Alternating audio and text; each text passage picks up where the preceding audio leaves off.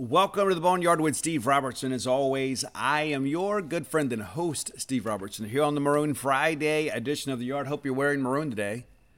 Out there repping the brand. Isn't it wonderful that we live in a country that we can celebrate Maroon Friday as we choose? I think it's a good thing. I wish it would become a bigger thing again. I know we used to really emphasize that. You know, on Fridays we wear maroon. I know we do during football season more times than not, but I wish we did all the time. I really do. I think it's important to kind of show who we are and what we represent.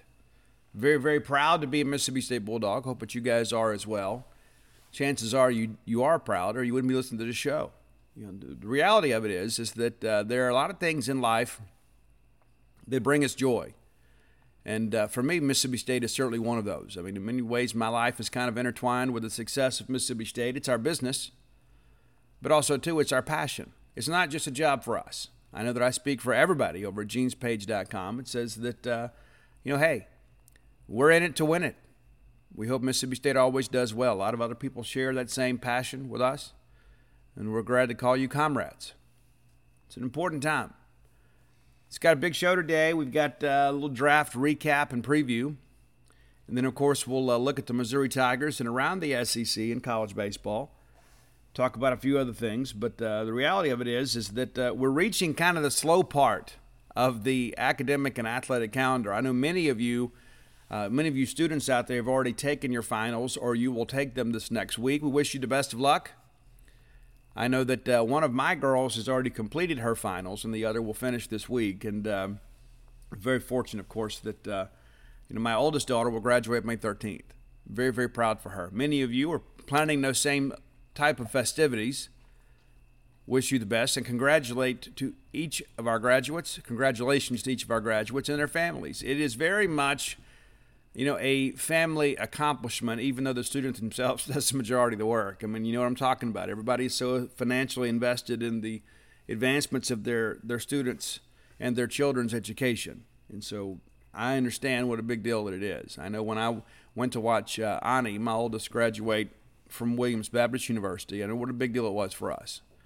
Really, really big deal. Really, really proud. And to be honest with you, of, of all of my kids, I was probably the, the worried most about him graduating. Not because he couldn't handle it academically, just because of the fact that, uh, you know, once college baseball was no longer part of uh, his life, you know, I wondered, you know, really how motivated he would be.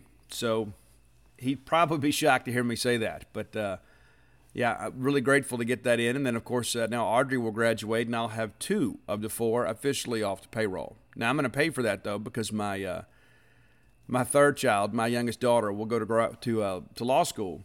So she'll take a gap year in between there. But, um, you know, pretty exciting times uh, for the family. And so, for those of you that have graduates of Mississippi State or pending graduates, you know, best of luck to you and, and in their job search. And we hope that things go well for them. And even if your children were not fortunate enough to attend Mississippi State, if they're earning their college degree, it's a very, very major accomplishment. And uh, congratulations to them and the entire family. Stopped by Bulldog Burger Company a couple days ago. going to try to get in there on Sunday. Try to get in there on Sunday. We'll see how things go. But um, it's exciting. It's exciting to go to Bulldog Burger Company these days. Uh, I love the place. I always have, even before they were a sponsor of the show. I really, really, really favored Bulldog Burger Company. I like the variety of the menu. That's the thing. I go there more times than not for a great restaurant quality hamburger. Other times, I've got a hankering for something else. I like to eat fresh. You know, sometimes you just feel better. You know, your body just feels better. Or maybe you eat something fresh and maybe not quite so heavy. I love that BLT salad. I get it grilled. You may want it fried. I won't judge you either way but uh, they're both spectacular. Go by and check them out today. Three great locations to serve you University Drive here in Star Vegas, of course, Gloster Street there in Tupelo, and the new one, Lake Harbor Drive there in central Mississippi, the Ridgeland Flowood area. Go by and check them out. You'll be glad you did. Bulldog Burger Company, the place where people go to meet. M E A T. All right, since we were together last, we have had the first round of the National Football League draft. You know, it's become such an event. I remember being a young person and the draft took one day. You know, you sat down, you turned on the ESPN, and it was an all day all day event, which was fun. I kind of like it this way too. You know, you don't have to commit the full day to it. But um, the first round, they've made such an event of this, And it's uh, it's good to see Charles Cross, who is the highest rated offensive lineman in the history of the recruiting rankings, to sign with Mississippi State. And he comes to Mississippi State with a lot of expectations, comes to Mississippi State with uh, a lot of notoriety, and he performs. He meets and in some cases exceeds expectations. He is drafted with the ninth pick in the NFL draft by the Seattle Seahawks. A long way from Laurel, Mississippi. But uh, I don't think the, Charles is going to have any trouble getting back when he needs to get back. I mean, Charles is uh, an outstanding young man, too, from South Mississippi, and uh, has always had this humbleness about him. He is a guy, too, that has never really acted with a sense of entitlement or anything like that. You, know, you have some guys sometimes, too, that are superstars and they're not approachable. And uh, that just has never been the case with Charles. And so it's good to see good people have good things happen for them. And, and uh, he and his family, of course, have been incredibly supportive of Mississippi State in their time uh, as a part of our family, and they will remain a part of our family forever. But Charles Cross comes in as an outstanding job for Mississippi State and uh, becomes the 15th Mississippi State Bulldog to be drafted in the first round. 15. What's interesting, too, let me give you a little draft history, too. You know, uh, Charles Cross, the highest pick as an offensive lineman for Mississippi State. And we've had several. We've had a good run of offensive linemen here in the last decade or so. Uh, Charles, number one on that list. So, again, 15 first rounders in the history of Mississippi State. Not a whole lot, but still a significant number. What's interesting too, with Charles Cross's selection, Mississippi State has now had some had at least one player drafted in 13 consecutive drafts. That's pretty cool, too. There were times we just hoped the Bulldog would get drafted. Every year, it's become the expectation.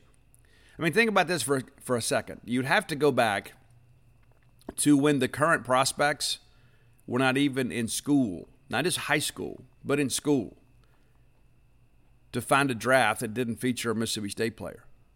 You know, we're doing a pretty good job of identifying, recruiting, and developing potential pro football players here at Mississippi State. Now, of course, the best year, you know, first rounders, and probably one of the best drafts in our history was 2019. We had three first rounders that year Jonathan Abram, Montez Sweat, Jeff Simmons.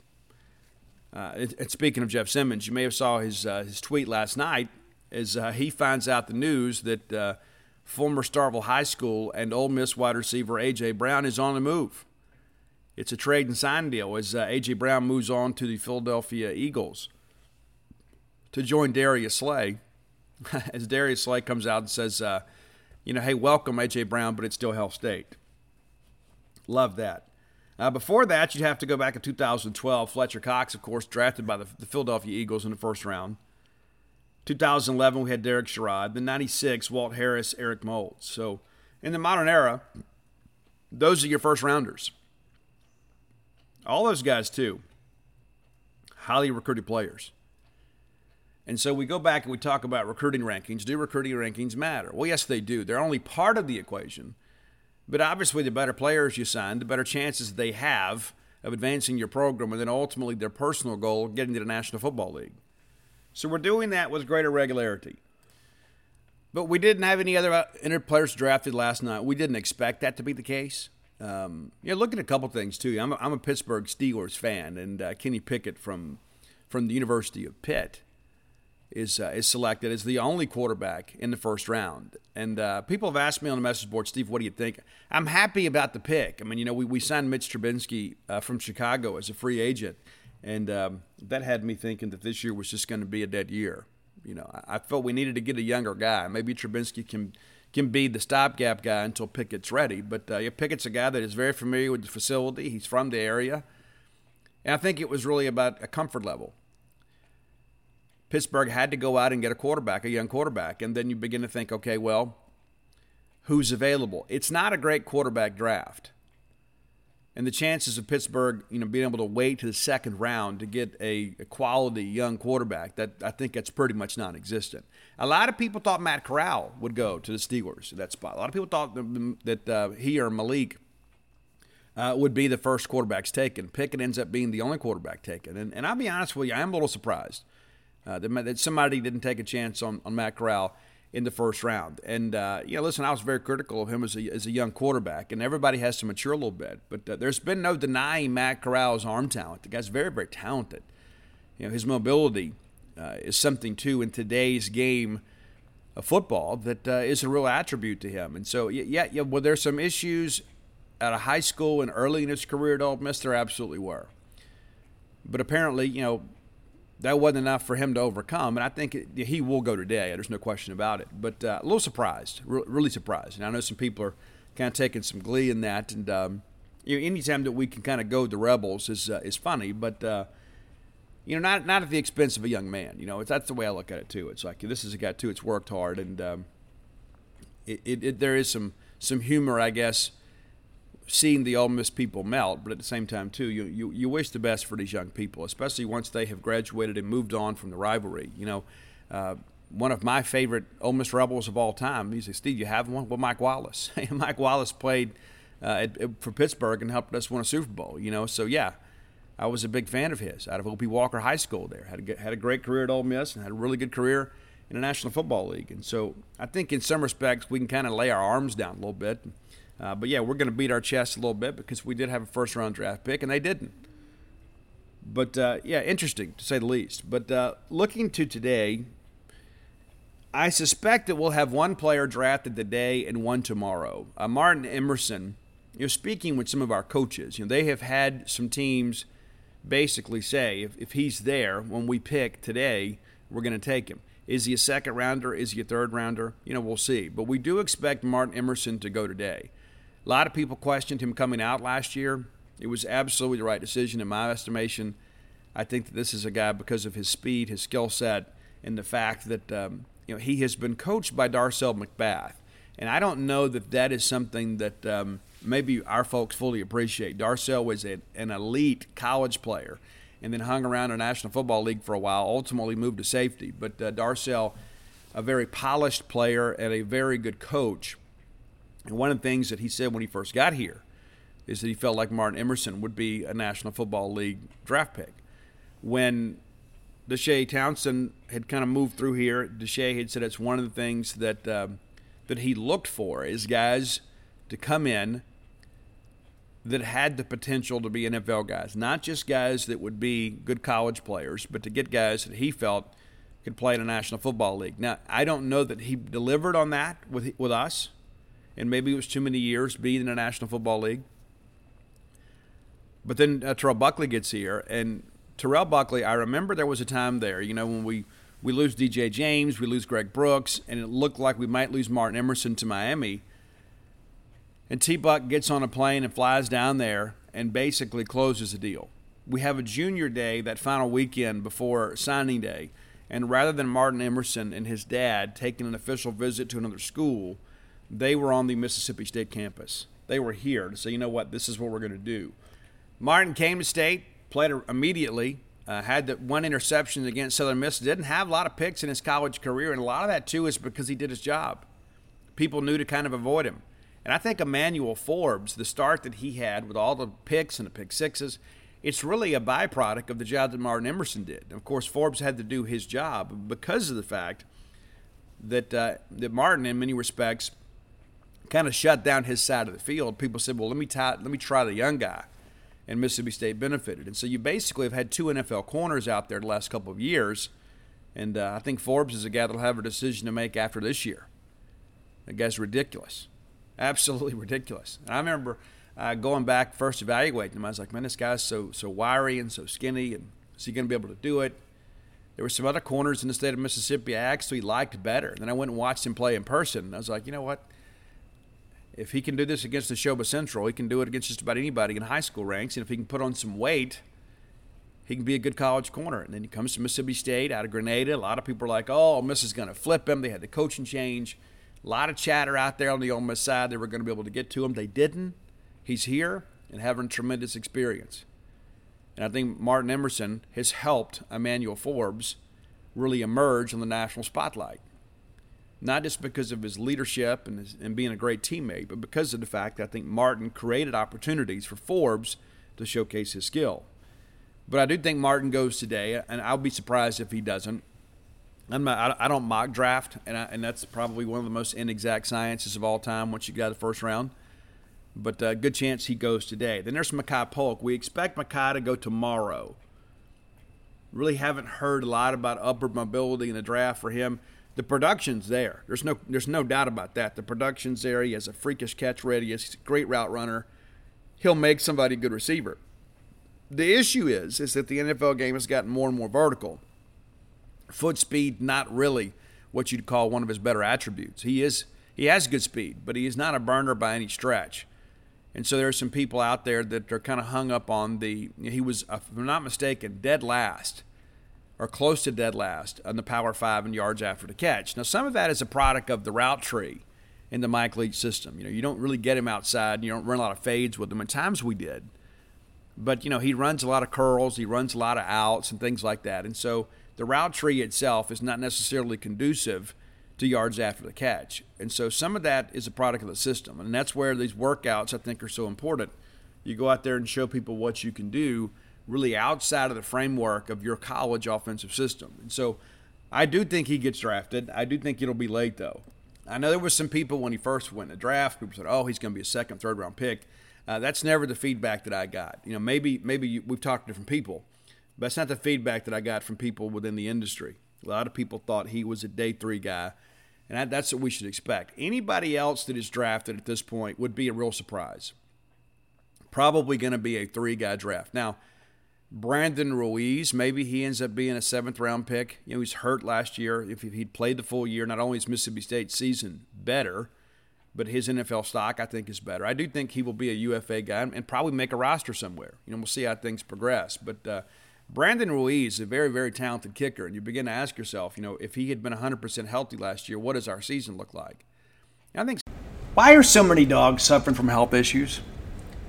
Actress Katherine Heigl, who's helped save over 16,000 dogs through her personal foundation, says they're seeing more issues than ever with dogs' joints, odors, and their health than ever before.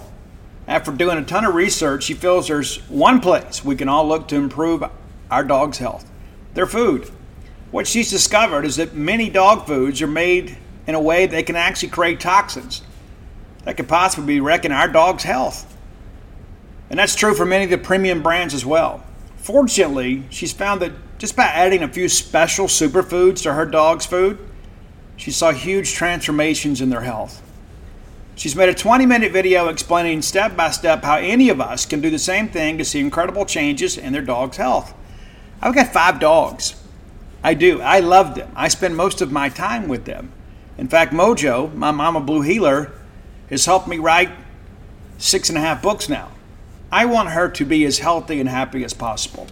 So if you feel like you do about your dogs the same way I do, let me encourage you to go to badlandsfood.com forward slash boneyard and watch Katherine's video right now. And again, that's badlandsfood.com forward slash boneyard. Be sure and check it out and make sure your pet is happier and healthier than ever. The future is a hefty responsibility and not one that we take lightly, but then taking things lightly has never been what Hefty is about. That's why we've created the Hefty Renew program that turns hard to recycle plastics into valuable resources like park benches and building materials. To participate, simply fill up an orange Hefty Renew bag with accepted items, tie it up, and drop it in with your regular recycling. That's it. It's that easy. It's time to rethink recycling with Renew. Particular valued resources may vary by geography. More info available at heftyrenew.com. Sometimes, too, you know, we always talk about, you know, it is what it is. I mean, your record is what your record is. It's impossible to ignore, you know, the special teams miscues we had last year. If you had Brandon Ruiz, you probably win a couple extra games then all of a sudden you get a better bowl location. You know, and this is a team too that was in transition in many respects. I do expect us to have a good season this year. I know in many respects I may be in the minority. Uh, but I think eight and four is probably the over under. Last year I felt like it was seven and five. Is this team capable of winning nine regular season games? They absolutely are. Are they capable of winning seven? Yeah, you better. You better, believe it. I think it comes down somewhere at eight. Of course, we'll have the summer months to kind of begin to preview that. But uh, I think this is a team that is going to take the next step. How big a step kind of remains to be seen. But when I look back in hindsight, you know, we talk about you know last year's you know football schedule, I think it's important to understand that uh, you know how close we were, even though sometimes things were really kind of herky jerky. There was just so much that happened last year. You know, sometimes we didn't make a play, sometimes we did, and ultimately we won a ball game. And so let's look back here at this schedule. I think it's just it's interesting. Very quickly, we won't spend a lot of time on this. Of course, State ends the year seven and six. You begin the year at the time with the greatest comeback in school history. I remember that pick six that Will Rogers threw. We're thinking this thing is over. We battle back. We win the game. You know what? We could have easily lost the game. We didn't. We won it. You know, the next week we looked a whole lot more like we expected to look. NC State comes in. And State wins the game 2014, 24 to 10, excuse me, and, and it's not even really indicative of how well State played. State really controlled this game from start to finish. We go up to Memphis, that debacle with the special teams there. You know, we had the, the play, you know, the punt return that uh, was miscalled. And of course, State misses a field goal. You know, those are things you look at. I mean, we had a couple opportunities to put points on the board and we don't. You kick a field goal at Memphis, you win. You say, but Steve, it shouldn't have come down to that. It did. It did we had the whole Martin Emerson thing where they say he, he didn't touch it down. He did. But uh, despite all that, we should have won the game. LSU, we lose 28 25. And of course, that's late. You know, we make kind of uh, the score maybe is not indicative of how much better LSU was that day. But again, you miss a field goal. We had a bad interception, missed a field goal. We go down and beat College, Texas A&M College Station. Missed a field goal there too that would have given us a little more breathing room. But uh, you know, you gutted it out and won a game that I think I was the only person, perhaps in the country in the media, to pick Mississippi State to win that game. Alabama, we got killed. There's no need in rehashing that. We go up there and destroy Vanderbilt, kind of the same thing. Kentucky comes in riding high, and for some reason, I don't know if it's Mark Stoops is such a nice guy. They're always a bit of a, a media darling and every year is supposed to be the big year, you know. And every, every so often they'll break through and have a, a decent year, and maybe an above average year, and times a really good year. They were supposed to be really good this year, and State handles them 31 17. And I don't, I don't think there was ever really any question we were going to win this ball game. One things I remember too is Trevion Williams, who ended up being the number one defensive player in the state. He and his mom, and his grandmom came up, and uh, from that point forward, Mississippi State had the momentum in this deal. Uh, we go to Arkansas, miss a couple field goals there, including the uh, one in the final seconds to tie the game. Auburn, of course, would go down there, which becomes the greatest comeback in school history. You had two of those in one year. I'd like to not set that record again. You know what I'm saying? It's like I yeah, really don't want to get down 25, 30 points again. And then we just dominate Tennessee State 55 to 10 and uh, and lose the golden egg. But people forget, you know, it's like, oh well, you know, last year it ended on a bad note, and it did. You lose the egg, and and let's be honest. Let's be honest with ourselves. Ole Miss should have won the game. They should have. Ole Miss was better than us last year. I mean, I, I think we can all admit that they were a better team than us last year. They they won't be this year, but they were last year. They should have. They were older. They were more experienced. You know, we had some issues, dropped some big passes. We ended up losing by ten. But Ole Miss won the game, and give Matt Corral credit. Matt won the game. And then we got absolutely destroyed in Liberty Bowl. It was awful. But, you know, you go back beyond that. Beginning of the year last year, everybody's like, you know what? Man, we're to have a tough time getting the ball game. Even some of our own fans expected us to lose Louisiana Tech. We nearly did. Thought we'd lose to NC State. Even some of our fans picked us to lose to Memphis. You get through that stretch with a two and one record. You're like, well, there's no way we're going to win at A&M. There's no way we're going to win at Auburn. And we do. And then there's always these people that worry about the Kentucky game. We always dominate those guys in Kentucky. Here, it's a little different up there. But you know, how much better would our season have been if we'd been consistent special teams? Of course, Mike Leach recognizes you've got a deficiency there. We make a change. Eric Miller's now coaching special teams. Uh, Matt Brock is now completely coaching linebackers. Safeties were a bit of an issue last year. Now Arnett's coaching the safeties. I expect our defense to be a lot better this year you know, but in hindsight, you look back at our season, it's like, you know, how, how many games did we really lose that we were expected to win? Well, the Memphis game, obviously. That's one. You know, we hope to win the, the Ole Miss game, but uh, they were a better team than us last year. And I, you think, oh, we're at home, we got to get them. You know, but when we're being objective about it, it's a much different deal. But you, know, you expect to lose to Alabama. I mean, that, that's kind of a given. We'd hope to win at Arkansas. But you give Sam Pittman a lot of credit. Those guys have played really well. We've actually had a pretty good run against them the last decade. But um, it was kind of their Super Bowl. They went out there, they had some intensity, and they did a great job. You know, and um, you know, Mike Leach and, and crew will get them back at our place this year. We've got to win that game. But hopefully, you have removed the concern about special teams play. And you go out and you get Massimo Biscardi. You go out and you get you get kickers, you get punters. I mean, we, have addressed our deficiency, what we believe in that in that at that position group. You got new coaches, guys that are experienced. You go out and you get proven performers on the college level. You bring them in. Now a chance for them to compete in the SEC, and so that's what good coaching does. Good coaching overhauls personnel groups that are in bad shape, and that's that was the case last year. Field goal kicking cost us at least two games last year. There's no ifs, ands, and buts about it. So you address that this year, so maybe that's not the issue. Because sometimes it does boil down to a last second kick. We got to be able to make that.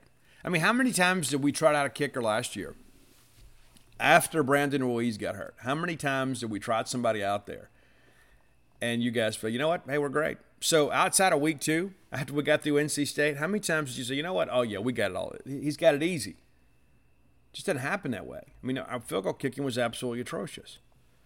And so, again, a healthy Brandon Ruiz, I think, is a difference maker for this team. And uh, now that he has moved on, now Wendy Massimo Biscardi. And I had a chance to watch him practice the other day. And speaking to one of our guys that watches him every day, said this guy has a repeatable delivery.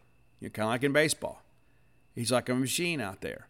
He just goes out there and he kicks it. Head down, boom. Step, step, kick, boom. We're done. And so watching the way that he operates, you know, there's not this level of anxiety. You know, he doesn't walk out there and it's like he's got him measured up, take a deep breath. He's just he's like a machine. He just walks out there, kicks it through. And if he misses one, he goes right back, kicks the next one through. You know, guy's very, very consistent. He wasn't a Lou Groza finalist for nothing. Uh, so again, I think we'll be a better team this year. And uh, again, we have plenty of time to talk about football once we get through college baseball. But uh, I think this draft is a good time for us to kind of take an inventory of kind of what we're losing what we're bringing back. But uh, again, wish the absolute best for every Bulldog out there that has NFL aspirations that uh, are no longer a part of our program. And again, I think the, anybody beyond uh, Emerson and Polk being drafted would be a bit of a surprise and be a very positive one. You know, obviously, we, we want the best for all of our guys. And for those of those guys that uh, you know get UFA deals or are out there trying to make a squad, we wish them the best too. There'll be a, there'll be several of those that'll pop up too. But um, again, you, you, look at our senior class; it wasn't a really big senior class. And then the guys that, that are in the draft right now, the guys we're talking about, those guys were underclassmen that declared early. I mean, let that sink in for a second. I mean, usually you get to the end of a cycle when you look historically at Mississippi State's draft prospects, it's usually been senior players. Now, of course, we had some guys come out early in 19, but my point being is that this was not, you know, a very star-studded or accomplished senior class, and that is in no way being critical of those guys. It's just the reality of it is is that we didn't have, you know, a lot of ultra talented seniors on the team last year. And yes, we've lost you know, these very important underclassmen, but we're going to bring back some guys that I think that will be seniors and will be much more experienced. I mean, you think about the core of the group. I mean, Will Rogers and Woody Marks and Dylan Johnson, Jaden Walley. Those guys are going to be their third year in the program. And so, yes, we took a step forward last year. Now it's time for us to take a big step forward this year. I don't think we're going to be sweating out a ball game. And listen, I listen for those of you on Gene's page that always um, you come up with. You know, there's some people that that uh, appear to level Miss more than Love Mississippi State. It's, it's the constant comparison, and I get it. You know, listen, I don't want to spend. I mean, I love going to ball games. I do, I do, and I'd rather go to Liberty than stay home, obviously. But yeah, this is a year that we ought to be able to contend for a Florida bowl game. I don't think there's any question. You know, we, we just went a couple years ago down to the Outback Bowl, but um, you know, we we need to get into that, that top tier of bowl games this year. And I think we got a chance to do it. I think we have the team to do it and I don't think the schedule is. Um, you know, you lose Vanderbilt and pick up Georgia, but outside of that, you know, I think when you begin to look about the games, a lot of your toss-up games are going to be here at Mississippi State. All right, let's jump into today's top 10 list, brought to you by Blair Chandler. That's at closewithblair.com. That's C L O S E with Blair, B L A I R.com. Blair is my friend. He's your friend. He's your friend in the mortgage industry. A lot of people out there kind of competing for your business, but uh, you know, Blair's a guy I, th- I, think has earned your business. I think it's pretty safe to say that Blair is a guy that uh, that understands the ins and outs of the mortgage industry. He is a mortgage professional. 21 years in the industry, top 1% close ratio in the country. And a lot of that's because Blair knows how to go be an advocate for you with underwriting. He knows what they're looking for. So he structures your loan kind of you know based on his own experience and interaction with these underwriters and say, okay, this is what I know we can get approved. And so many of you out there are maybe living paycheck to paycheck. Maybe you've got some equity available in your home. Maybe you got overextended with credit card debt during the, during the quarantine. It's time to kind of reset things. Let's give you a higher quality of life. Let's go out there and refinance this and, and make life a little easier to live. Maybe you want to take a vacation. Maybe you want to take the kids to Disney. Maybe you want to go to the Bahamas. And I'm going to do that this summer. And I can't wait. You get out there and you have a good time. You, you, you do some great things with your family and sometimes uh, you know, sometimes you got to borrow money to do it. And I'm not saying we should live above our means, but uh, when you have a chance to do something very, very special for your children, you know, it's worth it. It's what it's what we work for, right? Uh, so give Blair a chance to take care of you. His number is 601 500 2344. Again, 601 500 2344. Visit him at closewithblair.com. And if you mention to him, whether it be by text or carrier pigeon or email, whatever, tell him that you heard about him on the Boneyard. And you know what he's going to do? He's going to pay for your appraisal. A lot of fees associated with getting a mortgage done. And he's going to make that a little, little easier for you to handle. Whether you're looking to buy a home for the first time, maybe you're just beginning this process and you don't know where to start. Blair is an experienced mortgage professional that can hold your hand and kind of guide your way through it. Again, that's closewithblair.com. Okay, so I listen to you guys when it comes to the top 10 list. You, you may not think that I do. I may not always act immediately, but I listen. And so I have a very, very skilled and very, very, shall we say, knowledgeable country music counselor. I guess you'd call it the, my country music expert. So I reached out. I said, "Hey, I hadn't done country in a while, and I've had some people say, "Hey, Steve, listen, I know you you love rock. I don't always listen to the top ten because I'm not a rock guy, and so I skip through it. And I, I, I get it. I understand. My feelings aren't hurt. Many of you love the top 10 list. And like I said, we have, you know, tens of thousands of people at times that, that enjoy these lists. But we're going we hadn't done country in a while. So I, I dialed up the list. Roy keeps a list of your requests. And so I sent the list to my country music expert and said, listen, I want to do country this Friday. You pick. I won't argue with you. I will listen to the songs. And after listening to the songs, and I know most of these because this guy's a, a country music superstar. I know all these songs, and I would have to agree with the order. So I think our country music expert nailed it. Now, you may disagree, but we're doing top 10 Toby Keith today. Got very much a patriot, guy loves America, guy that uh, has a restaurant that'll produce an, an, incredible chicken fried steak for you. That thing is as big as a plate. I've ate at Toby Keith's place. You should too. It's fabulous. I mean, it's like putting your feet under mama's table when you go up there. So here are your top 10 Toby Keith songs. And again, I want to get it right. So rather than me just kind of working my way through it and just kind of, oh, I'm kind of familiar with that one, I, I go to the experts. I reach out to people and say, hey, here's the deal. So top 10 Toby Keith. Number 10, American Soldier.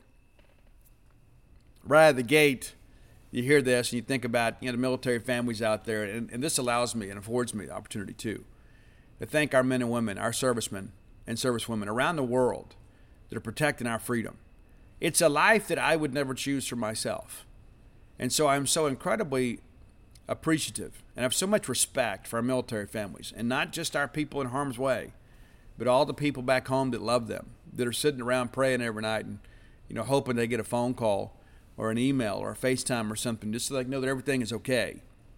It's a life that I would never have chosen for myself. And so, for those of you that are in the armed forces, thank you for your service to our great nation. And if there are many times that we don't show the gratitude that you deserve, and to your families who are worried sick about you all the time, we love them. And uh, I've recently had a chance to uh, to meet one of our, I won't mention names, but um, you know, I'd read a story a while back about uh, you know a couple young ladies that, that went to Omaha to honor their dad on Father's Day, and um, one of the you know the lady I interviewed, her husband is a is a serviceman, and uh, had a chance to meet the two of them at Dudy Noble Field. And uh, as great as it was to meet him, I couldn't wait to shake the guy's hand. It's like you know, he was gone when all this wonderful stuff was happening for us. And it's just, I was like, hey, man, dude, thanks for your service and welcome home. You know, we, we forget sometimes that people go choose to, to live a life of military service for the betterment of their families, but also, too, to protect ours. And so, to all of you, thank you. And number 10's for you, American soldier. Uh, number nine, God Love Her. That's a great one, too. That's a tear jerking type song. That's a beer drinking song, right? If you know it, you know it. Go look it up. You'll, you'll like it. I dig it. And most of the Toby Keith stuff's kind of in your face. You know what I'm saying? It's like, yeah, here we are. We're tough. We're country. We're here to take over. This is a little different. Number eight, a little less talk. A little less talk. And, and immediately I always think about the uh, Elvis Presley song, right? A little less conversation, a little less talk, a little more action. You know, again, this to me, this is a Toby Keith classic. Number seven, Made in America. And, and, you know, there's sometimes too that like I think of Toby Keith, I think he is kind of like John Cougar Mellencamp on steroids a little bit. You know what I'm saying? It's like he's from the homeland, the hard land of, of America, and he's singing songs about having pride and in your hometown and pride in your country and things like that. We we need more Toby Keith in the world. Number six, as good as I once was, and that's all of us, right? And it's like the older we get, the better we were, you know. It's a very, very clever song. The writing's very good. It's very popular. It was everywhere for a while. Number six, as good as I once was. Number five, how do you like me now? We play this at Dudy Noble Field. You know, you get a big strikeout, and it always seems to be so apropos when it's Preston Johnson doing it. When Preston Johnson's getting the, the punch out there, how do you like me now? And again, I think again this is a Toby Keith classic. You know, it's like look at what I've done. You, you should think so little of me, and look at me today. Look at what I've accomplished. How do you like me now? Number four, I love this bar. I loved a lot of them back in the day. I'm retired from all that now. But again, these are those who just kind of tickle you right there in the heartland heartstrings, man. Yeah, that's one thing too. You, you get the regulars, you get the friends, you have a good time. It's wonderful. Number three, a song that I wasn't quite as familiar with, and so I don't know that I, if like if I had compiled this list, you know, independently, I don't know that I would have had this in a top ten but a song called Whiskey Girl. And we've all known one or two or three or four or a bunch of them. Maybe you're familiar with the track. If you're not, go check it out. You know, I remember many girls that uh, you know I drank over, you know, and um, and then you meet another one. You know, it's funny how that works. Uh, number two, should have been a cowboy. That's a great song. I mean, it really is. Whether you wanted to be a cowboy or not, whether you like country music or not, Should Have Been a Cowboy is a great, great song. And there were a lot of people listen to that and say, you know what? That's probably what I should have done. And I'm a firm believer in chasing dreams. I'm a firm believer in being what you want to be in life. Uh, you'll never hear me tell everybody, oh, you shouldn't do that. You know, it's just, you know, some of the best best mistakes I've made in life have brought me you know, some incredible fun and satisfaction. You know, it's like, hey, let's let's go take a chance and do something. You know, I've never really been one that tried to play it safe. You know, of course, when I got married and had small kids, you know, I had to do that. I had to, I had to play the role for a while. You know, and uh, yeah, I think one things too. I, I look back too. it's so much of uh, of my life, and life is such a journey. You know, you know, I, I really chased as much excitement as I could at a younger age. It sent me to rehab uh, got out. And at that point, I guess I was kind of scared of life a little bit. You know, it's like I, I got to be careful out here. I can't do this, can't do that. And you get married, and you start having kids, and I didn't want to fly anymore. I didn't want to ride motorcycles, things like that. You know, I just, you know, you, you begin to think about I need to be here to take care of them.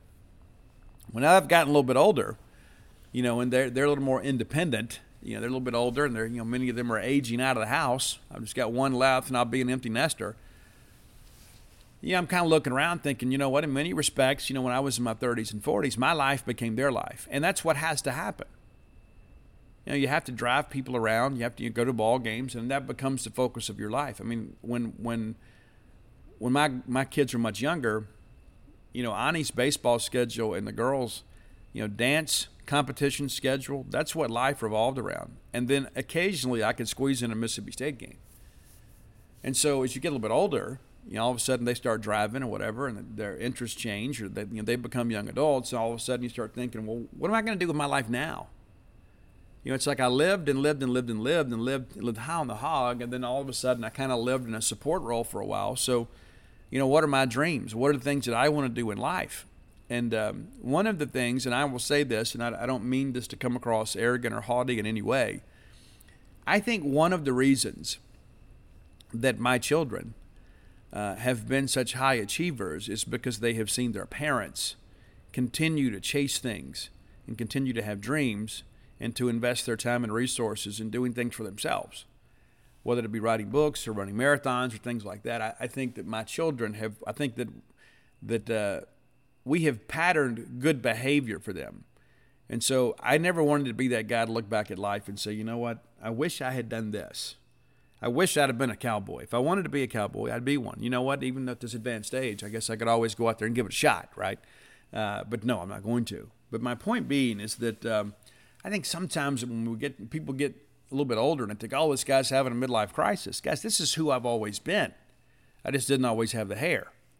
But uh, I think it's important too, as parents, that um, we don't just sit around and feel like our life has ended because our children have left the home.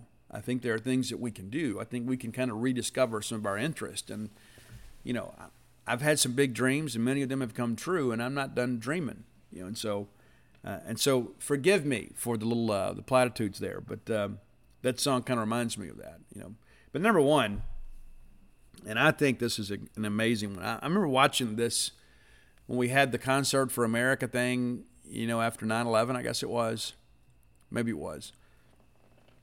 And Toby Keith sings "Courtesy of the Red, White, and Blue," and when he sings that, I felt it in my soul.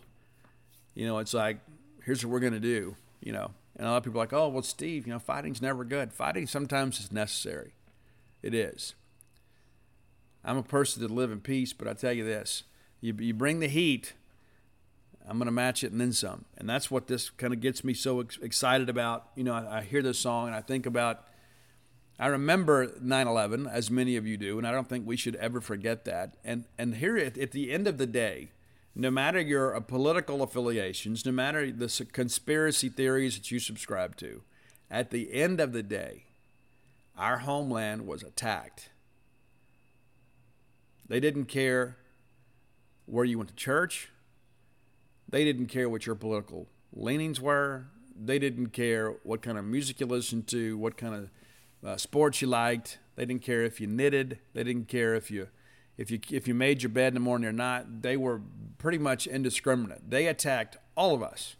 Now we divided ourselves, but for a while there, for the first time in my lifetime, we had a, a united America because we were all fearful. It's like, could this happen again to us? And so when they had that big concert, and uh, to me, that was kind of the shining moment. Toby Keith up there is like, you know what?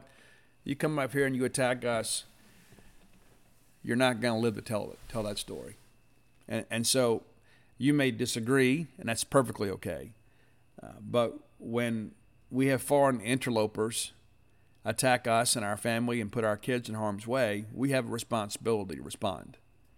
Now, you can get on Facebook and post whatever you want. Let me tell you this it doesn't matter who you voted for in times of war.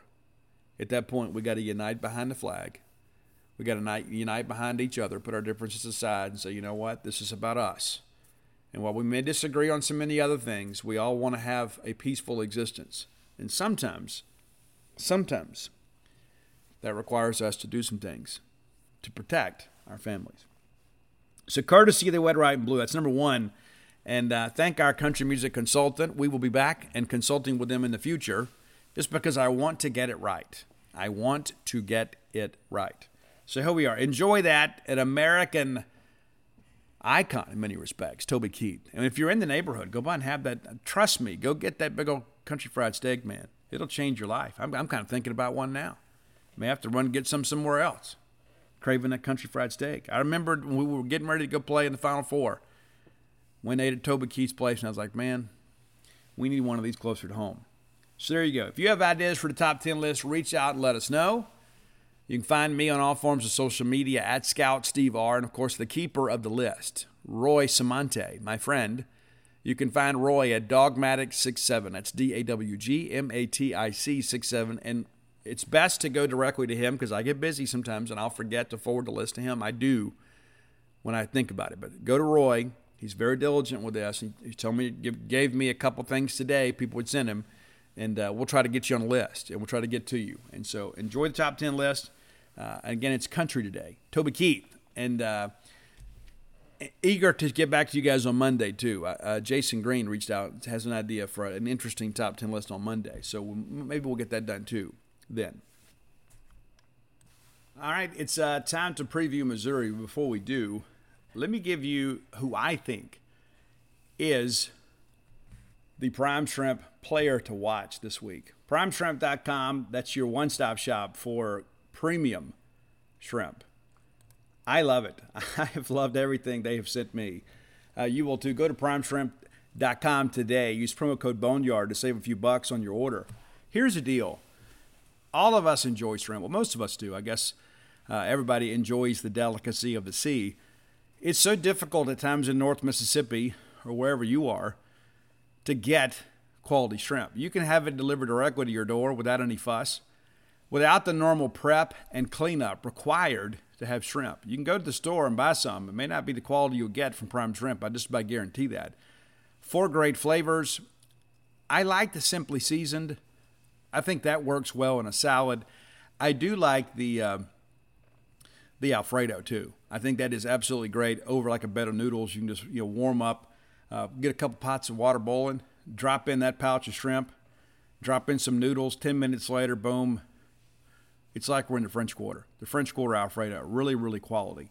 Uh, visit primeshrimp.com today. Use promo code Boneyard as always. And uh, this is a Louisiana shrimping company that's been in business uh, since the 1940s. They know everything there is to know about shrimp, about sh- shipping shrimp, that's tough to say, about preparing shrimp and eating shrimp. Go with the experts. Go with the fine folks at Louisiana's primeshrimp.com. Brandon Smith has to be a great player for us this week. Uh, when I begin to think about setting the tone, I think moving Brandon to the weekend was absolutely the right thing to do. And let's take a quick look at what Brandon has done, you know, in his starts this year. I, I think that is what's really settled our rotation is Brandon Smith. Uh, and we got some guys doing a great job. But Brandon Smith, ERA is now down to 3.77. Typically, if you can score five runs in an SEC game, you got a good chance to win the game. And so, what's happened in recent appearances with Brandon, we go back, he's had four starts this year. He started against Memphis. Uh, we won that game 10 to 4. Boom. He started against UT Martin. We won that game 13 to 2. He started against Auburn. Uh, he goes five innings in that ball game. We win the game 7 to 6. He starts against Ole Miss, and uh, he goes six innings, four hits, four runs. We actually uh, lose that ball game four to two, and uh, really that goes back to that first inning error made the difference in the ball game. He goes 107 pitches in the game, and really gives you that yeoman's type effort. But uh, you know, Brandon Smith gives us a chance to win. This is a series we absolutely have to win. We've said that for you know three weeks in a row now. We put our backs against the wall. I think Brandon can set the tone tonight against an offense from Missouri that is a little bit uh, challenged, shall, shall we say. The weather up there is not really conducive to home runs. It's not a big home run hitting team. I think Brandon is a bad matchup for them and a good matchup for us. These games have been competitive, but uh, I again I think getting a win tonight with Brandon on the hill sets us up really well the rest of the weekend, really really well. Uh, we'll see how things go. So there you go. Your prime shrimp player of the weekend to watch is Brandon Smith. So let's preview the Missouri Tigers. This segment of the show brought to you by Campus Bookmart. I love Campus Bookmart. You will too. If you're unfamiliar, you need to familiarize yourself with the great Mississippi State merchandise they, they have to offer there. Uh, I love the staff there. They'll treat you like family when you show up, and it's not just because it's me. When I'm there, everybody comes in and it's like, "Hey, welcome in. How you doing?" You know, there are a lot of places you go, you don't even get a quality greeting. You're going to get a quality greeting, you get quality service, quality price, merchandise. Uh, and if you can't make it to town, visit them on the World Wide Web at campusbookmart.net. And by being a loyal Boneyard listener, we'll give you a phrase that pays. That is BSR. which stands for Beautiful Steve Robertson. That gets you free shipping on all orders over 50 bucks. Campus Bookmart. Check them out today. All right, Missouri Tigers. It's been a tough year. We suspected that it would be, uh, but they have kind of have kind of lied in the reeds there and kind of you know pulled off some wins, maybe perhaps that we didn't expect them to. But uh, they opened the year with a series win against Nicholls State. They win those games three three to one. Those games are for the most part competitive once they got through the uh, the first couple. They absolutely destroyed Nicholls in a doubleheader. Uh, I guess a doubleheader. It's, set, it's seven inning games on Friday and Saturday. But then they get a little deeper in their pitching staff. It's a little different. They lose the Sunday game, bounce back to win on Monday. So they open up three and one. They continue the Louisiana track there. They go to Southern. They beat the, the Jaguars 19 to 8. Then they go to UL Monroe for what was supposed to be a three-game set. They cancel the Saturday game. They Missouri wins the other two. So they open the se- season, you know, with seven games there in Louisiana, and drop just one. Uh, Tarleton State visited Como back uh, the beginning of March. Missouri takes that series 3-0. Gonzaga that's a team too. A lot of people don't fully appreciate how good they have been the last couple of years. The Zags go into Como, win 10-5. Missouri is part of a uh, an event out there in Phoenix, Arizona. They win both of those games, beat San Francisco, the Dons, and then beat the Arizona State Sun Devils. And that that's probably you look back and say, you know what, Arizona State's a great program. Has been. They haven't been as good as they historically have been in recent years, but to go in and, and win it to, to win a game like that in Phoenix, uh, pretty significant. They get the University of St. Louis. They absolutely destroyed the Billikens 18 to four, and then we get into SEC play, and you're thinking maybe Missouri is better than we expected. You know they're 12 and two at this point. He was like, hey, Missouri may upset somebody. It may be a real challenge. They go into Nashville against kind of an offensively challenged Vanderbilt lineup, and they get swept 15 2, 6 0, and 7 4. So now all of a sudden you're 0 3 in the league. Did not play a midweek game, but then they hosted Arkansas in the first home SEC series of the year for them. Uh, the Razorbacks get them 7 5 on Friday, and Mizzou with a 7 5 win on Saturday, and then they lose the game Sunday 6 4. Now, we know how good Arkansas can be, even on the road. Now, granted, it was colder weather back then, so the ball wasn't traveling as much. But all three of these games were competitive. And that's kind of been the case at Taylor Stadium this year. When you go to Missouri, you better bring a good effort. They beat Illinois in a midweek game 11 7. Then they get Southeastern Illinois uh, University at, at, Edwardsville or Edwards uh, 12 uh, 2. 10 run ruled those guys. Then you get back into SEC play and you get South Carolina. And South Carolina has been very much up and down this year. We know this. And Missouri takes a series. They lose game one 4 1. They battle back to take the series 8 7 and 10 3. The Sunday game certainly went their way. They get Kansas in a midweek game 14 6. They travel to Tennessee. And these games, with the exception of Sunday, were not close. No shame in that. Tennessee has embarrassed a lot of people this year 8 3, 11 4, and then 4 3 on Sunday. But give Missouri a lot of credit for hanging in there competing. They get Western Illinois in a midweek game 9 1. Then they host Kentucky. They lose game one 15 to 6. They battle back 9 4, 10 6. These Sunday games, these are the, these game threes, these are the ones you look at and say, you know what? A lot of times that's to determine so much. Those Sunday games are so incredibly important. And they've been very good in them. They lose they beat Missouri State, excuse me, 6 5 in a midweek game a couple weeks ago. And then they travel down to Baton Rouge. They get swept but again, every game competitive.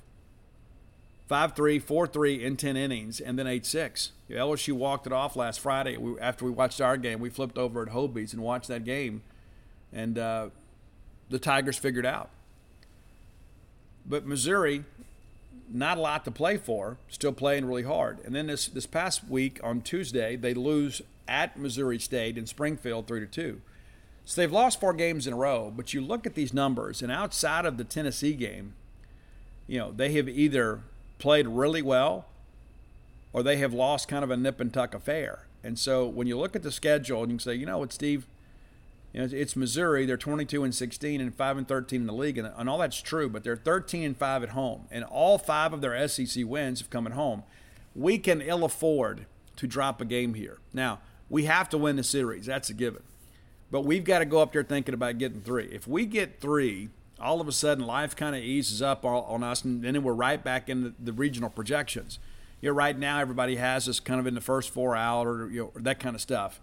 Uh, and so we're working our way kind of back into that. That LSU series obviously was very detrimental to us. So we have a chance to kind of make that up. We say, well, you know, it's hard to sweep on the road, and it is.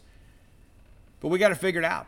And so it's uh, 6 p.m. tonight, and then 2 p.m. tomorrow, and then 2 p.m. on Sunday. Got to find a way to sweep this series. And you know, if, if we if we do win it and don't sweep it, it will feel like an opportunity unfulfilled. And, and I, I get it, how difficult it is to go on the road and win in this league. But where we are at the schedule, it's time for us to kind of get some separation. And I think we're playing pretty good baseball right now. I know Tuesday didn't go the way we wanted it to, but uh, we have won two SEC series in a row, and I think we feel pretty good about maybe the direction of the season. But um, to get two, I think it's just kind of the bare minimum in order for us to start having a little breathing room and kind of pushing towards 14, potentially 15 wins, we got to get it done. If we're going to win 15 this year, it's probably going to include a three game sweep of Missouri. We are better than Missouri, but if we go up there and don't play well, they're going to win a game, and they could win two. And if, if there's a team on our schedule, the, the Chris Lemonis uh, shouldn't really even have to say much about, it, it's this one. You know, we know last year we took these guys for granted, and people forget, you know, how competitive those games were. And yes, they won the series, but um, I think there was only one time last year I remember Tanner Allen not coming coming through, and one of those games happened against Missouri. You know, they were 15 and 36 last year in its entirety, went 8 and 22, and a couple of those wins come against us. But you look back at last year, you know, we remember the fact how bad that Sunday game was, but um, you know those those earlier two games were pretty difficult too. You know, we won the Thursday game 5 4. We lose 7 6 the Friday game, and then we got absolutely shelled in game three, 16 to 8. We're all thinking it's a three game sweep. We're going to be tied for the SEC lead, and we dropped two. And at that point, removed any possibility of us winning the SEC. Of course, we ended up uh, finishing what tied for second with Tennessee. But the reality of it is, is that we didn't play good baseball. We didn't take these guys seriously. And so that's got to be the case. So let's look inside the numbers here. Uh, we will look at the overall numbers and then we'll kind of look at some SEC stuff too. Uh, I think it's important to look and see how things have gone. You, you know the numbers, you see the scores, and you understand this is a team that's well coached. But when you look at the statistics, you begin to ask yourself, how are they keeping games close? These again, these are overall numbers. Torin Montgomery this is their guy. He had a two run bomb uh, Tuesday against Missouri State. That was really one of the only offensive highlights. And of course, they lose it ball game 3 2. But Torin Montgomery is hitting 336. He has four home runs, 34 ribbies. Uh, he's a guy that doesn't, you know, he doesn't strike out a whole lot, just 25 Ks on the year, uh, which is among the lowest on the team. Got five sacrifice flies as well. This is a guy for playing, playing a good team game here. Uh, Josh Day is hitting 320 for them, six home runs, which is second on the team, 24 RBIs. Uh, the leader in home runs is a guy named Luke Mann. He's 248 on the year, 10 dingers, 29 RBIs. He has walked 21 times, and this is a team too that gets hit by the pitch too. They have a ton of them, 62 hit by pitches. And if you don't think that's coach, you're kidding yourself. But he has 42 strikeouts this year. 42, which leads a team. And you expect that, you know, with you know with guys that had the big looping swing there. But uh, it's interesting, all these hit by pitches, and we've got to be careful with that because they're looking for free abs, they're looking for free bases. Uh, Fox Liam or Loom, I'm not exactly sure how he pronounces it. We're going to go with Loom, I guess. L E U M, hitting 309. Uh, has started 24 games for them, kind of a part-time starter. Uh, 25 hits, three doubles uh, five home runs. But uh, as a team, you look at this and say, you know what, they're not a big power team. A lot of it's because of where they play and the weather in which they play in. But 38 dingers as a team, they've allowed 51, and 10 of those home runs from one guy, Luke, Luke Mann. So you, maybe you pitch around him. You got to be careful up there for sure. Uh, Nander De Sedas is a guy, too, with a great baseball name, too, hitting 309. Got a couple dingers, 20 RBIs, but he's another guy that finds a way to get on base. And uh, you look at their on base percentage, you know, it's it's pretty competitive. You know, pretty competitive. You know, 383. Now, what's interesting, too, these guys run the bases. They've attempted 58 stolen bases. They've been successful in 50. Okay, so we have a decent on base percentage. We are getting hit by the pitch, and then we steal the bases. And you begin to see this is what we're doing here. We're not an ultra talented team. We're going to try to manufacture runs. We're going to move runners. Uh, Ross Lovich, number seven for them, is hitting just 259, but he's a guy too He's got 12 walks, and he's 11 of 12 in stolen bases, which leads the team. But this is a lineup that runs up and down the order. You know, it's like you look at us, and we've only got a couple guys. Uh, guys, all nine of their guys have successfully stolen bases, and there's nobody you look at and say, "Hey, this guy is uh, is is a problem for us. He's a guy that can't really run the bases." But everybody up there, and I just you know looking at their regulars, Montgomery is four for four, Day is seven for nine, uh, Liam is two for two. De Sedas three for four, Austin three for four, Wilmsmeyer seven for eight, Lovich eleven of twelve, Luke Mann's five for five, Morris is two for two, and Pena's three for five. They've even got three guys that aren't regulars that are one for one apiece. And so, as a team, that is something that is going to have to be a big part of things. Logan Tanner is going to have to do a really good job holding runners, and our pitchers are going to have to keep them close to give Logan a chance to throw them out. This is a team that looks to run the bases. They do some hit run stuff, but by and large, they just try to steal it outright. We got to make sure we're on top of that. It's a big, big part of things. And when I start looking at these numbers early in the week, I start thinking, well, where does this come from? Well, it's part of the you know the Bieser system. It's like, hey, we're going to grind you out. We're going to get guys on base. We're going to get in a scoring position. We're going to stay out of the double play. Guys, they have grounded into just 13 double plays this year. 13. That's remarkable. And again, it's because of how they utilize runners. They stay out of those situations. They, it, it's uh, it's it's pretty crazy to think about. You know, when, you know, when you have a team here that, that is kind of struggling to score runs, and their pitching numbers are not outstanding. But this is a this is a difficult team. You said, but Steve, are 22 and 16. I get it, but I'm impressed at the fact when you look at this, and you begin to wonder, okay, well as a team, they hit 281, which is not bad. But when you get a little bit deeper in the numbers here, you realize they're not scoring a ton of runs. They're hanging in there and they're competing. They're grinding you out. It's not going to be a traditional baseball game. I mean, we're going to have to compete in all facets of the game. But, you know, you look at this order. I mean, they got five guys hitting 300 or better. They do. Not huge power numbers, but they'll move you around. And so we're going to have to do a good job there. We're going to play well defensively. And again, I think Logan Tanner, I think Logan is probably a guy on the on the defense you look at and say this is where the pressure kind of shifts. I don't know that we have faced a team that is quite as um, aggressive on the base pass as these guys. And again, how do you stay out of a double play? You got to get a second. And it's not like they're sack bunting those guys along. You only got six sack bunts, six sack bunts the entire year. They're just out there trying to grind you out and get one, get one, get one, get one. All right, let's look at the uh, the numbers here on the pitching side of things. And again, you look at this and you look at those scores from last week against LSU, and you begin to wonder, okay, well, where, where's it coming from? You know, they're getting good starting pitching. Now the bullpen's quite an adventure, but starting pitching's been very good for them. Uh, Tony Neubeck's a guy that we'll see three and one record on the year, 4.46 ERA. He's got five starts uh, 40 and one thirds of an innings pitch. He's less than a hit per inning, just 33. Allowed 20 earned runs this year. He's two for one strikeout to walk, 43 and 20. Uh, has allowed nine home runs, which is a staff high, but opponents are only hitting 213 against him. And so you see a guy that's that's not getting a, a ton of punch outs. I mean, he's competitive. He's just over an inning per, but he's making you hit his pitch.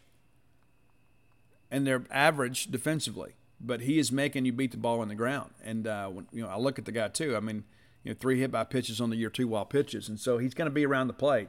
we got to be disciplined, or it's going to be one of those ball games where we're sitting there, you know, beating the ball on the ground all night long and hoping for them to make a mistake. It's just not going to happen. And again, he's not a guy that walks a whole lot. Uh, Spencer Miles is a guy that uh, high hopes for this guy, but uh, he has probably been a little bit underwhelming this year. Two and four records, 6.50 ERA, uh, nine starts on the year, has 45 and two thirds of an innings pitch, which leads the staff. He is a guy that you can hit. He is a guy that'll strike you out a little bit, but uh, not going to give you a whole lot. But he's allowed 60 hits on the year. Opponents are hitting 323 against him. Allowed 33 earned runs. Uh, almost almost three to one perfect. We're 41 16 here. Almost.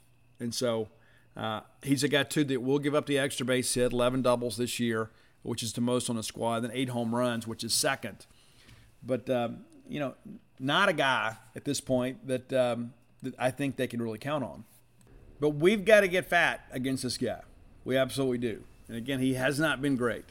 Uh, you get a little bit deeper into the, the, schedule here and you start looking at these starts. Uh, Austin Marozas is the guy that's got eight starts on the year. Austin Troesser has uh, six starts on the year, and he's been really good. You know, Troesser's three and one record with a 2.39 ERA, and again, he's allowing less than a hit per, and uh, just seven earned runs on the year. 20 Ks, 13 walks. Opponents hitting 208 against him.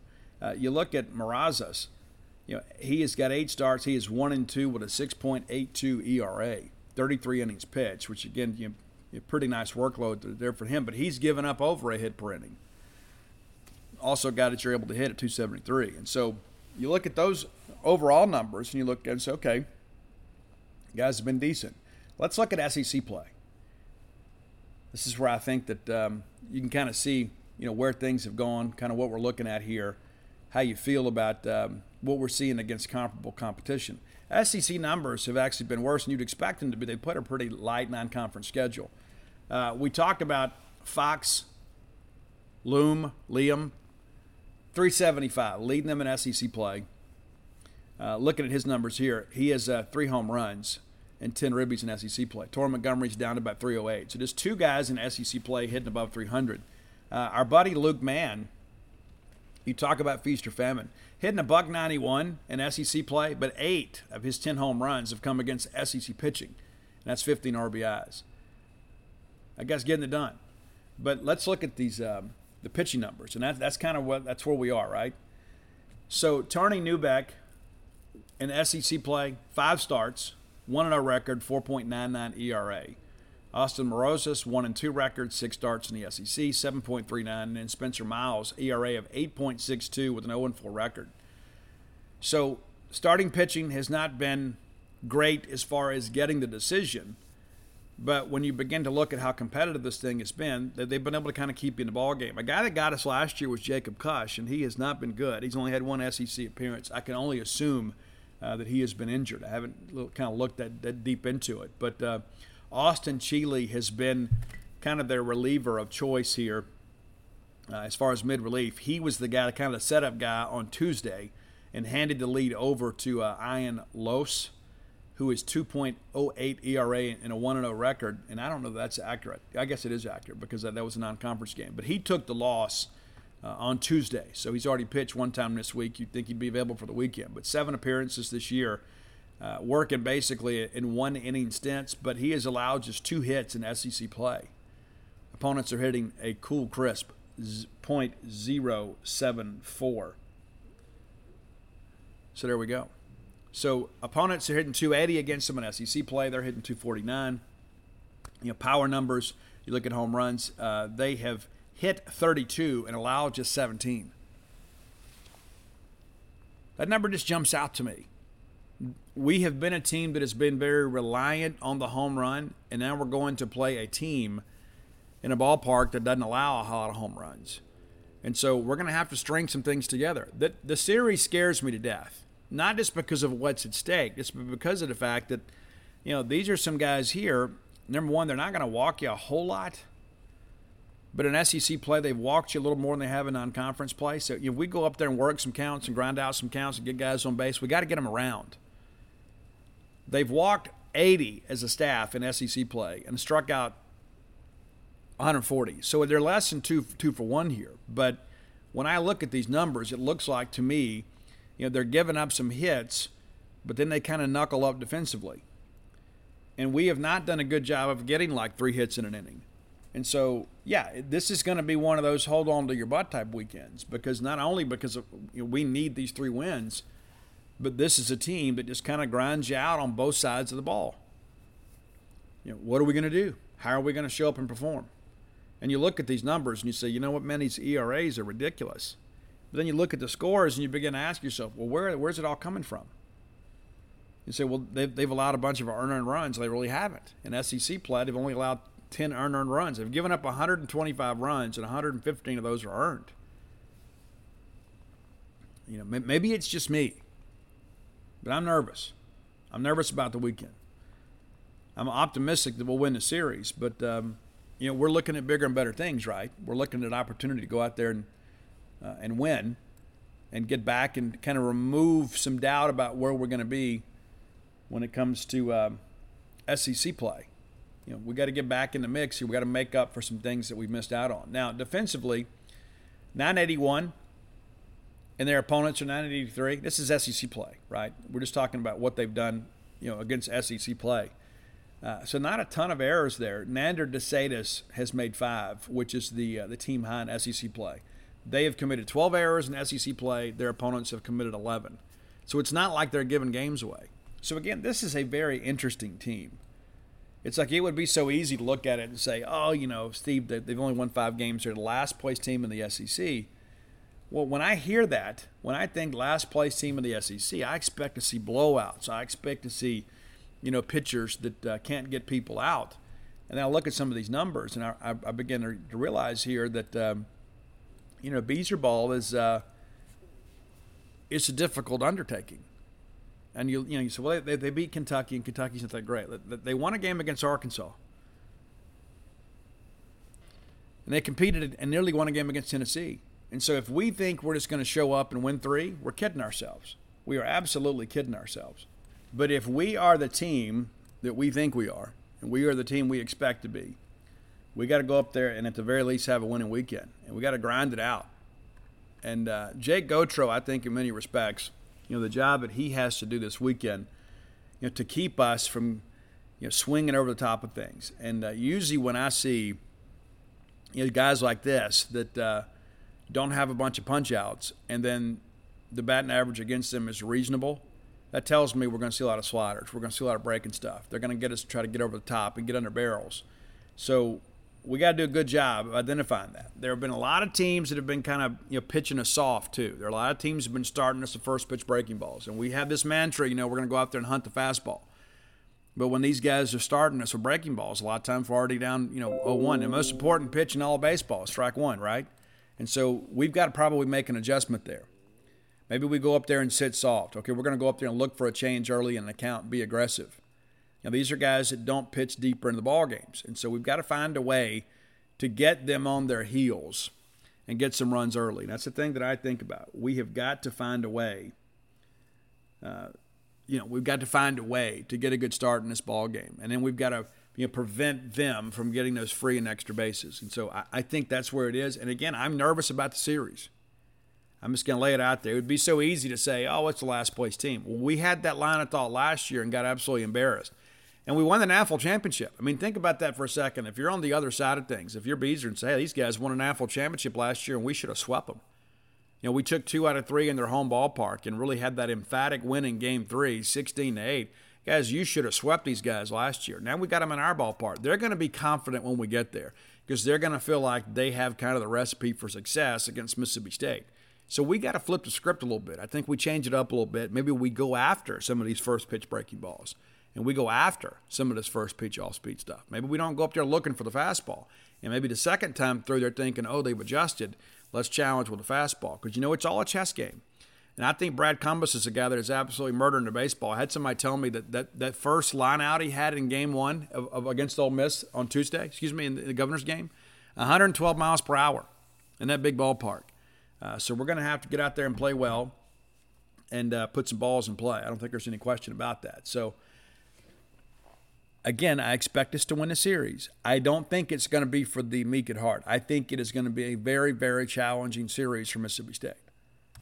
All right, final segment of the show. Let's look around the SEC. This segment brought to you by the fine folks at Portico. I've told you guys before, if I was moving to Starkville now, I would move to Portico.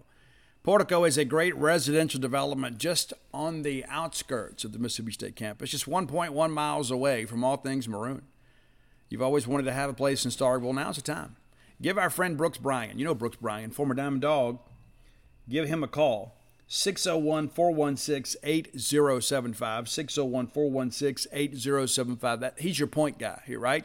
You need information. Say, you know what? I've always thought about moving back to Starkville. Or maybe I want to have a retirement home in Starkville, or perhaps a second home that maybe transitions into a retirement home someday. Maybe it's an investment property. Uh, the reality of it is, is Brooks can answer all your questions. Uh, Portico, the newest in construction, very, very conveniently located at campus. Easy to get to. You turn off of 82 on a 12. The very first right is Pat Station Road, and boom, there you are, your new home. And you already got a bunch of neighbors there already living a high life. Phase one completely sold out. Phase two under construction now. You can have some say in that. You can pick out your lots. You can pick out your house plans. You can say, you know what? Hey, this is what we've always wanted. We've always wanted to be back in Starkville. Maybe that's the dream to be able to be there uh, for all the sporting events. And maybe it's a place too you think, you know what, hey, my kids are beginning to scatter a little bit, but they always come home for the ball games. What if we had a place in Starkville that kind of became kind of our family retreat that everybody can go and use that home and come enjoy the ball games together as a family? I think it's a wonderful idea. Be sure and check them out today. And again, make Portico your next move. All right, you know, we had a couple of SEC baseball series get underway last night. And uh, I didn't get a chance to watch it. Uh, the kids in the school musical, so I went and watched that and uh, enjoyed that. And uh, tried to keep up with the draft on the phone, which I know is probably a little bit rude, but um, when he wasn't on stage, I peeked at the draft. All right, so South Carolina, a big win for the Gamecocks as they beat Alabama 6 5. Carolina jumped out to pretty good lead there. Alabama battles back and ties it, and then South Carolina finds a way to win the ball game there. A&M goes to Vanderbilt, wins that game 5 to 1. Uh, that A&M series now, uh, to me, that even adds more importance to this evening, right? This weekend for us. A&M is getting better. We knew that they would probably be a better team than they were a year ago. They're better now. I don't think Vanderbilt is uh, is a very good measuring stick. I, again, I, have told you guys from the beginning of the year, I think this Vanderbilt team was incredibly overrated, and some could say the same about Mississippi State. But uh, Vanderbilt, really, really not what Vanderbilt has been uh, and I think in many respects, people say, well, Vanderbilt will be back. I think a lot of people are kind of figuring some things out about Vandy. Maybe I'm kidding myself, but um, I think A&M will take this series. So let's look at what else is available. Kentucky will be at Florida. Man, it'd be great if Kentucky could take a game or two from Florida. And, uh, you know, Hunter Barco out indefinitely. I haven't heard if they're going to try to give him an opportunity this weekend or not. Uh, Florida really beginning to fade. Really beginning to fade. Would really help us if Kentucky can win the series. I don't expect it. I don't know that Kentucky's got the juice to do it, but Kentucky will be at Florida. Florida probably wins the series. I'm going to pick Florida to win it two games to one. Auburn is at Tennessee. You know, we have beaten Auburn two out of three. I would love for Auburn to find a way to win a game or two here just because it helps us in the RPI. Uh, but also, too, you know, we're going to get a chance to play Tennessee too. But uh, so in, in, any way, it kind of works either way. But uh, you'd like to have the team that you win have the higher RPI. But uh, I don't know that we have a chance to beat Tennessee. But Tennessee playing exceptionally well. A and M back at Vanderbilt. I think with A and M taking game one, I got to take Vanderbilt uh, to lose the series. I think A and M will win this series at Vandy, which really puts them in a great position. A and M ranked for the first time in a long time, and again pitching really well. They pitched it great last night. Look at the numbers, you can see it. Alabama at South Carolina. I, I like Alabama to challenge back today. And we need we don't play South Carolina, so we need Alabama to really take the series. Again, it helps the RPI. We don't. I know we're chasing those guys, but at the same time too, it's like if, if we're not going to catch them, and we can catch Alabama, but it's kind of like one of two things. It's kind of like if we're not going to catch them, we want their RPI to be as good as it possibly can be. Uh, of course, Mississippi State opens at Mizzou, Georgia at LSU. That is a very intriguing series to me. LSU playing pretty well, pitching it pretty well. Georgia finally gets uh, Cannon back. it's so tough to win at Alex Box, though. It's just so tough. And Georgia has good pitching, but LSU is so good in their own ballpark. I'm going to pick LSU two games to one. But I think of all the series this weekend, I think this could probably be the most entertaining. And then Ole Miss is at Arkansas. Uh, I like Arkansas. I really do. And I think they're going to win this series. And they could sweep it. I mean, when you look at number one, Arkansas, number one, is a good team. They're playing at home. They are angry after losing the series last weekend. Ole Miss, very, very vulnerable. Now, can DeLucia go out there and replicate what he did against Mississippi State? Maybe he can. Maybe he can. You're going to be facing one of the better hitting coaches in the country up there, Arkansas. But I think the reality of it is, is that uh, I think Ole Miss's season really kind of weighs in the balance here. I, th- I think we all kind of see where this thing is trending, and I don't think you can expect Ole Miss to win this series. Now, Arkansas pitching last weekend was just okay. And they lose the series down at College Station, but it wasn't like Arkansas went out there and just kind of laid an egg. I mean, you didn't have a situation, I guess, in many respects, where you had a pitcher's duel. But um, you know, looking back at these numbers here for A and M, uh, you get beat on Friday in a pitcher's duel two one, and then A and M wins. Uh, Arkansas wins game two, and then you you turn into an 11-10 game on Sunday. So I guess my memory of that wasn't quite as sharp, but. Uh, even in losses, you know, Arkansas pitching's been pretty good. Connor Noland's been exceptional. And so I look at so many of these things in a series, and it's not just you know your heart talking. You know what I'm saying? It's like you look at this deal and you realize these two teams are trending in two different directions. Both lost the series last week. Arkansas, a better team. Arkansas leading the West, and now was kind of in a dogfight now with Auburn. Auburn just a game back. A&M just a game, two games back. So this is a motivated team. On the Ole Miss side of things, their pitching is atrocious, absolutely atrocious. And so A&M is going to grind you out. They're going to foul balls off. They're going to run the pitch count up. They're going to get into your bullpen. And we saw what happened. And so, in order, I think, for Ole Miss just to simply win a game, they need DeLucia to go out there and play really well today, and then maybe try to find a way to get that game to Brandon Johnson. But um, I think Arkansas can sweep this series, but I'm a little hesitant to say they will. I think Ole Miss maybe finds a way to grind one out. Uh, but this could easily be a sweep. I mean, it really could. I'm going to pick it two games to one Arkansas, but I could see those guys. I could, especially if Ole Miss loses Friday and Saturday. I could see Sunday them absolutely going in the tank. So let's take a quick look at this at the standings and kind of see where things stand, who we might be able to chase. I told you guys early in the week, State right now currently the number nine seed in the SEC tournament.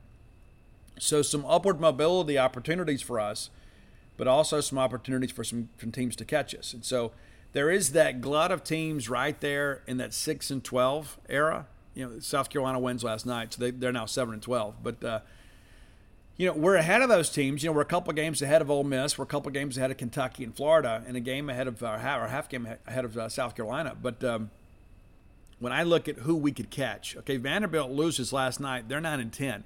They were the eight seed. So if we could, if we win this series, and of course they lose to A and M, we would flip flop with Vanderbilt. But uh, running the numbers here, Tennessee, of course, 17 and one, Georgia 11 and seven, Vandy 9 and 10, South Carolina 7 and 12, Florida 6 and 12, Kentucky 6 and 12, Missouri 5 and 13. So the West continues to be you know, the more dominant division in college baseball in the SEC. Let's take a look at the West. Arkansas 12 and 6, Auburn 11 and 7, Texas M now 11 and 8, LSU 10 and 8, Alabama 9 and 10, Mississippi State 8 and 10, Ole Miss 6 and 12. So you look at this Alabama South Carolina thing. Alabama's a game up on us on the win column. So you know we could catch them, we could, and then all of a sudden you catch them, you know, and you catch Vanderbilt. All of a sudden you're creeping into the top half of the league and it's that's the thing too when you begin to think about these SEC wins. You know, the SEC generally gets nine teams in the in the tournament, sometimes ten. I don't know that it's a great year in the league. I think there's a lot of parity in the league. I don't know there's a lot of great teams in the league. And so that helps us in some respects. I think we can climb the ladder a little bit. We're going to get some help around the league. But when you begin to start thinking about seeding this tournament, you know, we we have to be, I believe, in the top half to feel comfortable. I think you've got to get to 14 wins, finish in the top half. I think at that point you can kind of feel like, okay, we're probably getting in. You get to 15, I think you're definitely getting in, which again makes this weekend so important.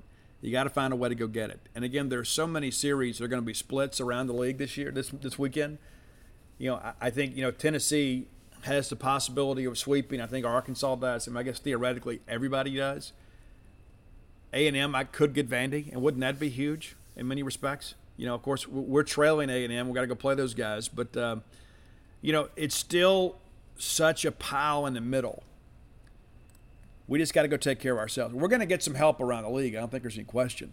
I think when you look at the numbers and you begin to think about, you know, who's out there and what, what everybody's got left to play. I mean, we've got four weekends left. We've got 12 SEC games left to play, and we've got to do no worse than 500. I think we can go six and six and make the tournament. When you when I begin to look at this Mississippi State schedule, you start to okay, well, where did the six wins come from? Well, obviously, if you get three this weekend, that makes life a lot easier. But let's say you get two. Let's say you get two, then you got to get four the final three weekends. Um, that's not going to be as easy as it sounds. Because when I begin to look at this deal and start thinking, okay, all right, so let's say we get two this weekend. Then we get Florida coming in. Well, you got to win that one. You got to win that one. Well, then that gets you two more. All right, well, you got to find two somewhere else. You got to go to A&M, who is playing their best baseball of the year, and then you got Tennessee coming in. Can you split? Can you get a split in those two series? Well, if you can, I think you're in the dance. But that's kind of where we are. Is anybody at this point, are you expecting to win a game against Tennessee? And that's not necessarily an indictment of Mississippi State, but the way Tennessee is playing, I mean, uh, you expect Tennessee to sweep every weekend. This is an historic team. Done a tremendous job there. So no, I wouldn't expect that. So then you know, that puts you in a situation basically where you have to win these next three series. You'd have to win Missouri, Florida, and A&M to get to 14. That's why sweeping at Mizzou this weekend would certainly make life so much better. Because then all of a sudden you think, okay, we sweep Mizzou, we got to get three somewhere. You feel confident about getting a couple against Florida, and then you can get a split at A&M. Well, you've already gotten your 14, and you're going in to, to Tennessee and just hoping to get one to get you 500. But if we lose this series this weekend, I hate to talk about what it could mean. It's that important. And you always say, well, the most important game is the next one. And oh, all that's true too. But we're not going to play a lot of inferior opponents the rest of the way. And again, to be fair to Mizzou, even when they have been outclassed with talent, they have still found a way to make these games competitive. So we got to go out there and play our best baseball of the year this weekend. And then we'll reassess come Monday and see where we are and what's left on the table for us. And those are the things that I think about. It's like, you know, there's a lot of moving parts to all of this. We can't wait for somebody else to lose to put us in a good situation. We've got to win ourselves into a better situation. I'm excited about it. All right, so this you guys know too. I, I, will not be in Columbia, Missouri, and I and I hate that. I really do. I hate missing. But just come to find out too, I actually had some car trouble this week too, and so uh, maybe it was just kind of meant to be. I will be in Vicksburg, Mississippi, uh, from one to three tomorrow at Lorelei Books. So I'll, you know, be kind of keeping up with the game there, but also too. Uh, we'll have an opportunity to, to, kind of meet and greet there at Lorelei Books. I haven't been there in a couple years. Looking forward to getting back. It's Lorelei Books in Vicksburg, Mississippi, from 1 to 3. It's going to be a book signing. You can buy books there. To have all of my sports books there. If you can't make it to town, I encourage you to order at dawgpilethebook.com. That's D A W G P I L E, the book.com. And uh, all of my sports books are there. And uh, while you're there, you pick up a copy of, uh, of the turkey book too. I didn't write it, but we're helping promote that book. And so if you're looking for Father's Day and you got turkey hunters in your life, uh, be sure and order those. But you can get signed and personalized copies of all my books there. If you're looking for Bloomsville Leander, you can order that through the great bookstores around uh, this country. Uh, you can find signed copies at Campus Bookmart and Book Mart and Cafe. If you need personalization, you call down there and order over the phone. I'm happy to run down there and sign those for you. But if you just want a copy, you can find that at barnesandnoble.com, booksamillion.com, uh, and um, barnesandnoble.com. Excuse me. So be sure and check those out. I've worked really hard on them. And, um, you know, this has kind of become my life. You know, like everybody always asks me, well, Steve, what's next? You know, I don't know. I'm kind of enjoying not thinking about that right now. Uh, I have had like some um, some discussions with some people from my past and kind of work, maybe work this summer, some on the recovery book. But wouldn't it be great if Mississippi State gets hot again and we write another college baseball book? And uh, eventually I will write kind of the history of Mississippi State baseball. I'm fascinated by all that stuff. And so I'd like to, for all of us to be able to have like a written record of that, you know, the, not just everything, you know, the, the, the, Thunder and Lightning years, but everything that kind of preceded that as well. And uh, I've talked to John Cohen about it, and he goes, Do you know what you're taking on? And yes, I do. And uh, there are so many great names out there in Mississippi State baseball history that I don't know that get enough credit. And so I like to be able to kind of shine a light on them and kind of remind people that we have been good at baseball since we began a program way back in 1885. And I think it's important that we recognize that. We finally won an AFL championship, but uh, it, we're not an overnight sensation by any stretch of the imagination. We have been a great baseball program for a long time, and we finally got our just due by winning an AFL championship last year. So uh, every so often I get a message now about uh, Stark Villains gear. You go to starkvillains.com, you get t-shirts, hoodies, everything. And uh, I get a report every month. You guys are still buying shirts, some months more than others. But with Mother's Day and Father's Day coming up, you probably have a Boneyard listener in your family. And you're thinking, what do I get them this year besides just kind of the traditional stuff? I don't want to just buy dad socks. I don't just want to send mom flowers. Get them a Stark Villains shirt. Get them a Stark Villains hoodie. Rep the brand. Again, at starkvillains.com All right, we'll be back on Monday. We'll to recap the draft. Hopefully, we've got uh, a couple more guys drafted, maybe three. Uh, and then uh, hopefully recapping a great weekend of Mississippi State baseball. So let's be positive. Let's hope for the best. And let's go out there and get three at Columbia, Missouri. Until next time, let's all live our lives in a way we'll make more friends than enemies, and people can see a difference in the way we live.